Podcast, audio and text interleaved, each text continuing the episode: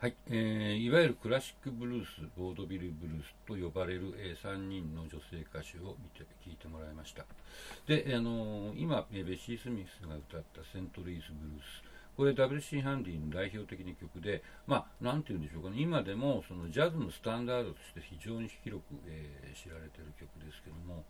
実はこの曲、ブルースとしてはとっても変わった曲だと思います。えっと、ここにウィキペディアの、えーセントリース・ブルースっていう、えー英語版の、えー記事を貼りましたけど、まあ、ここを見てですね、アナリシスっていう場所を、えちょっと見てもらいたいと思います。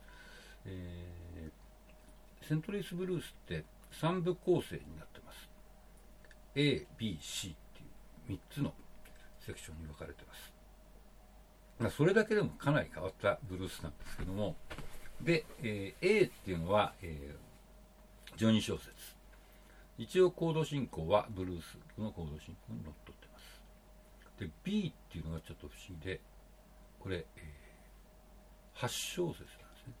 で、しかもリズムが、えータン、タタン、タン、タン、タタン、タンっていうリズムで、これ、ハバネラっていう、えーリズムで、キューバのハバナを発祥として、19世紀の後半ぐらいにすごく、えー世界中で流行ったリズムです。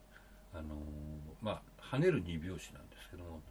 タンとタントン、タンとタントン、タンとタントンというリズムですね。これ、えーカリブ海音楽の、えーリズムの基本中の基本みたいなところがあって、まあ、これを、えー変形して、タンタンタンタンタンタンとか、タンタタンタタンタンタタンタタンとかいろいろあるんですけど、まあその最も、えー基本的な形がこのタンタタンタンタンタタンタン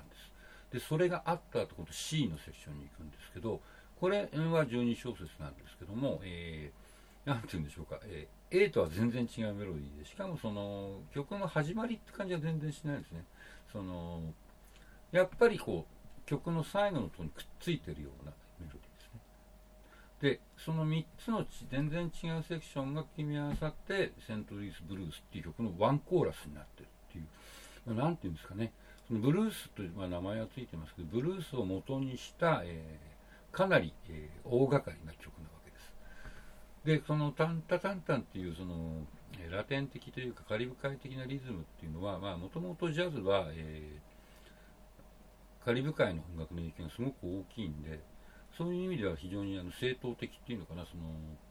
ジャズの中のカリブ海的な部分もうまくすくい上げてるっていうところもあるんですけども、えーまあ、非常に面白い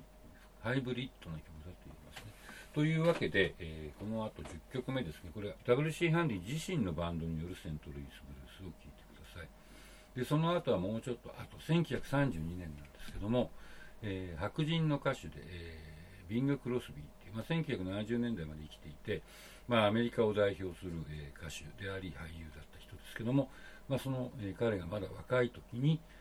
デューク・エリントン・オーケストラと共演している、えセントルイス・ブルース。これは本当に、え歌も演奏もとっても素晴らしいと思います。じゃあこの2曲を聴いてみましょう。